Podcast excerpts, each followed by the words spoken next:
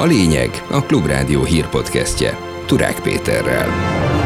Kossuth Lajos Kossuth Lajos azt üzente, elfogyott a regimentje. A mai lényegben elsősorban azt gyűjtöttük össze, hogyan emlékezett március 15-én az ország 1848-49-re, és a 175 évvel ezelőtti szabadságharc kapcsán ki milyen aktuális üzenetet fogalmazott meg. Minden magyarban van egy kis Petőfi. Orbán Viktor például azt vizionálta, hogy Petőfi köztünk van, és ugyanúgy gondolkodik, mint a kormány. A DK rendezvényén Gyurcsány Ferenc ugyanakkor azt mondta, az ember szabad, és erre a szabadságra vigyázni kell. A hazafiak szabadságpártiak, azaz mi szabadságpártiak vagyunk, a nemzetiek elnyomáspártiak, uralompártiak.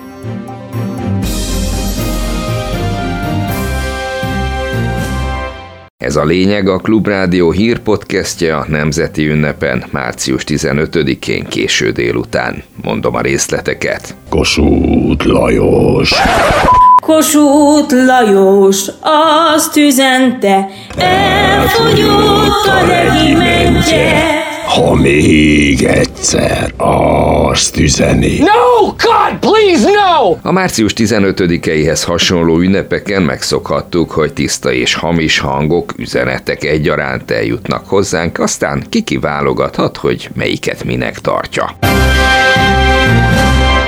Orbán Viktor miniszterelnök kiskörösön tartott beszédében körülbelül fél órán keresztül Petőfi Sándorra emlékezett, őt méltatta, majd beszéde végén pár percben gyakorlatilag azt üzente, hogy ha koszorús költőnk most élne, akkor ugyanazt képviselné, mint amit a kormány. Látjuk, ahogy fellázad, amikor idegenek akarják megmondani a magyaroknak, hogyan éljenek. Látjuk, ahogy szembefordul a világ hatalmasaival, akik újra be akarják olvasztani a magyarokat egy európai szuperállamba. Látjuk, ahogy oda kanyarítja a 12 pont elé, hogy legyen béke. És ha a szó nem segít, látjuk, ahogy elindul helyettünk újra meghalni a magyar szabadságért. Tartozunk neki. Ezért sohasem fogjuk megengedni, hogy a szabadság zászlaját kicsavarják a magyarok kezéből. Nem fogjuk hagyni, és nem is fog sikerülni, mert minden magyarban van egy kis Petőfi.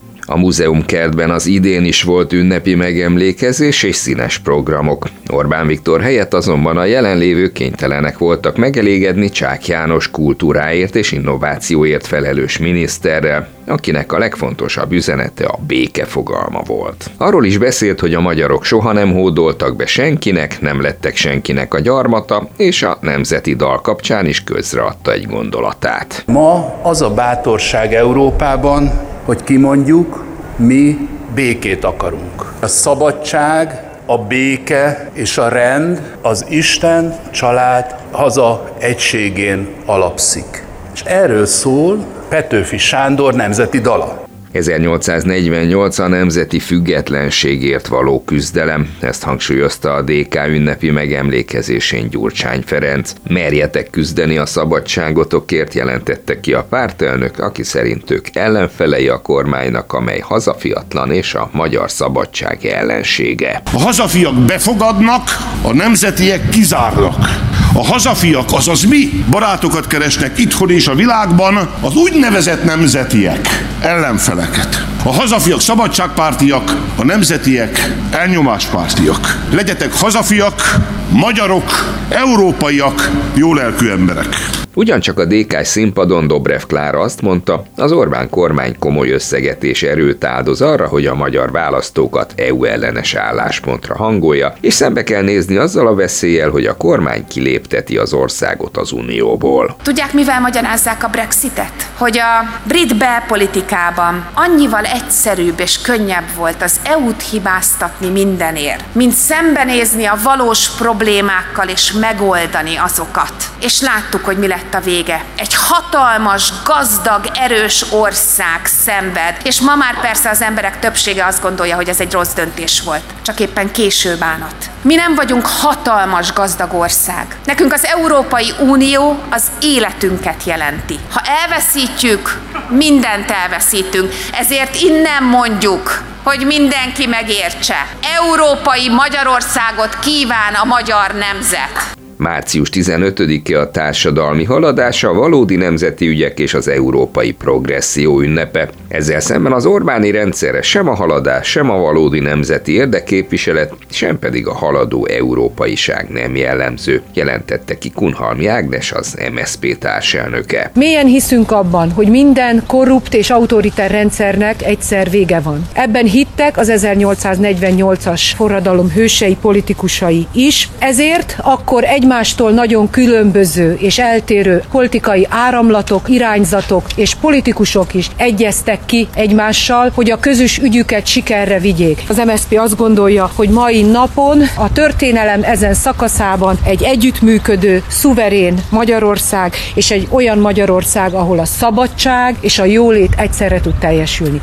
Szabadságmenetet tartottak az Adom Diák Mozgalom, a pedagógusok szakszervezete, a civil bázis, a pedagógusok demokratikus szakszervezete és az Egységes Diákfront szervezésében Budapesten. A demonstráció résztvevői a Hősök terén gyülekeztek, majd végigvonultak az Andrási úton. Indulás előtt a szónokok azt hangsúlyozták, hogy szeretőbb és őszintébb országért küzdenek az egyre illiberálisabb demokráciában. A magasba tartott molinókon a többi között a sztrájk alapjog és a felelős oktatási minisztériumot feliratok szerepeltek. A menet megérkezése után Karácsony Gergely és civilek tartottak beszédeket. A főpolgármester arról beszélt, nem tettünk eleget még a szabadságunkért, ha még mindig van ok félni. Három éve azt reméltük, hogy Budapestről indul el a változás, amitől hazánk újra, vagy talán még inkább végre köztársaság lesz. A szabad Magyarországot nem értük el, de attól még a szabad városokat elveszíthetjük.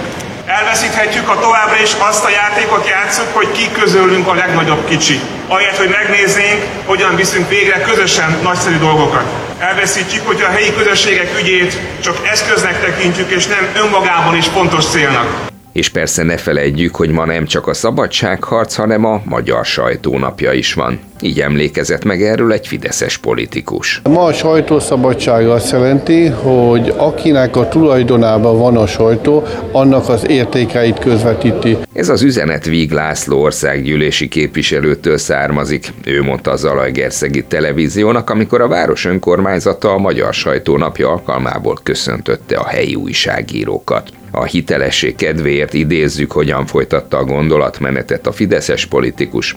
Természetesen az értékközvetítés az fontos, hogy a hitelesség alapján legyen. Így fogalmazott tehát Víg László. A forint szerdán átlépte a 400-as szintet is az euróval szemben. A nemzetközi hangulat továbbra is negatív, a forint pedig kifejezetten sérülékeny a régiós devizák közül, a 18%-os irányadó kamat ellenére is, hívta fel a figyelmet a portfólió. A forint mélyrepülése nem ma kezdődött, hanem már a hét elején, de miután kedden némileg megnyugodni látszottak a piacok, szerdán ismét mélyrepülésbe váltott. Zsidai Viktor, a Citadel alap portfólió kezelője azt nyilatkozta, nem vár pénzügyi válságot, egyfelől mert az elmúlt években a szabályozók a megfontoltabb működés felé tolták a pénzintézeteket, másfelől pedig szerinte a Fed hétvégi lépése megnyugtathatja más bankok betéteseit. Ez a lényeg a Klubrádió hírpodcastje, immár külföldi hírekkel. Oroszország nem akar konfliktust az Egyesült Államokkal, közölte nagykövete, miután a Fekete-tenger fölött történt incidens után bekérették a washingtoni külügyminisztériumba. Korábban a moszkvai védelmi tárca elismerte, hogy két vadászgépe feltartóztatott egy amerikai drónt a Fekete-tenger felett de azt állította, hogy nem nyitottak rá tüzet és nem kerültek érintkezésbe vele. A Fehérház szerint a közelmúltban többször is előfordult, hogy az orosz légierő amerikai légieszközt fogott be, kedden ugyanakkor első alkalommal történt fizikai ütközés. Az oroszok érzik, hogy hibásak, de ebből az esetből azért komolyabb konfliktus kialakulása nem valószínű, mondta a Klubrádiónak Kis Benedek József nemzetbiztonsági szakértő. Elég világos a helyzet, hogy az valamilyen ok miatt lezuhant, és hogyha ott voltak közelébe az orosz vadászgépek, kettő is, akkor az nyilván összefüggésbe hozható egymással. Ebből háború azért nem fog kitörni, megállapodnak abban, hogy azért nem mennek egymáshoz olyan közel, mint ahogy most történt. Abból leszűrhető-e valami, hogy Oroszország nagyon gyorsan kijelentette, hogy nem akar konfliktust az Egyesült Államokkal? Egyértelműen igen, érzik, hogy hibásak, és ez pont amiatt van, hogy nemzetközi vizek fölött történt. Ha mondjuk ez egy orosz légtér fölött történt volna, akkor teljesen más lenne a helyzet. Ilyet nem illik csinálni, hogy nemzetközi vizek fölött lelőjük egy gépet.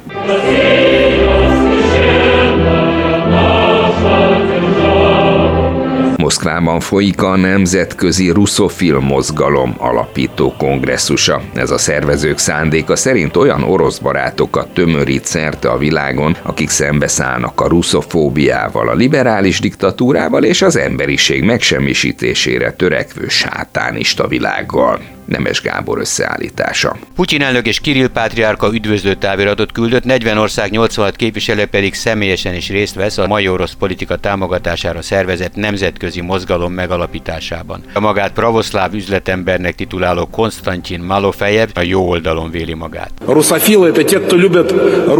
Az a russzofil, aki az oroszokban látja a függetlenségre és szabadságra irányuló álmok megtestesülését. A másik oldalon a keresztény ellenes, emberellenes, sátánista szörnyűségek diktátumának világa van, mondta Malofejev. Lavrov orosz külügyminiszter szerint a russzofilok lényegében antifasiszták. Mi mindig a békére fogunk törekedni, mondta az Ukrajnában éppen különleges katonai hadműveletet folytató ország külügyminisztere.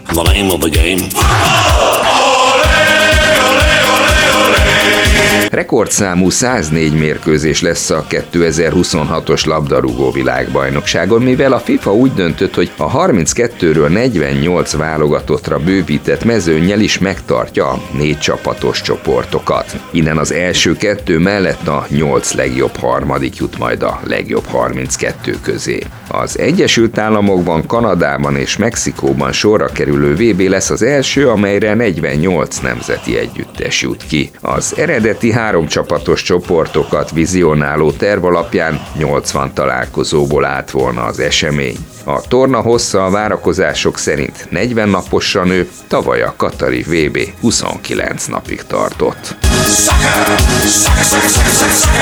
Végül pedig az időjárásról, de először a 175 évvel ezelőttiről. Esik eső karikára, Kossuth Lajos kalapjára. 1848 márciusának idusa a hónap legcsapadékosabb napja volt. Budán egész nap borult volt az idő, és kitartóan többnyire gyenge intenzitással eshetett az eső, írta az Országos Meteorológiai Szolgálat visszatekintésében. Levéltári dokumentumokból pedig az is kiderül, hogy gróf Széchenyi István tréfásan esernyő forradalomnak is nevezte az eseményt. Vagyis ez is lehet egy üzenet, hogy az igazi forradalmakat nem gátolhatja meg holmi rossz idő.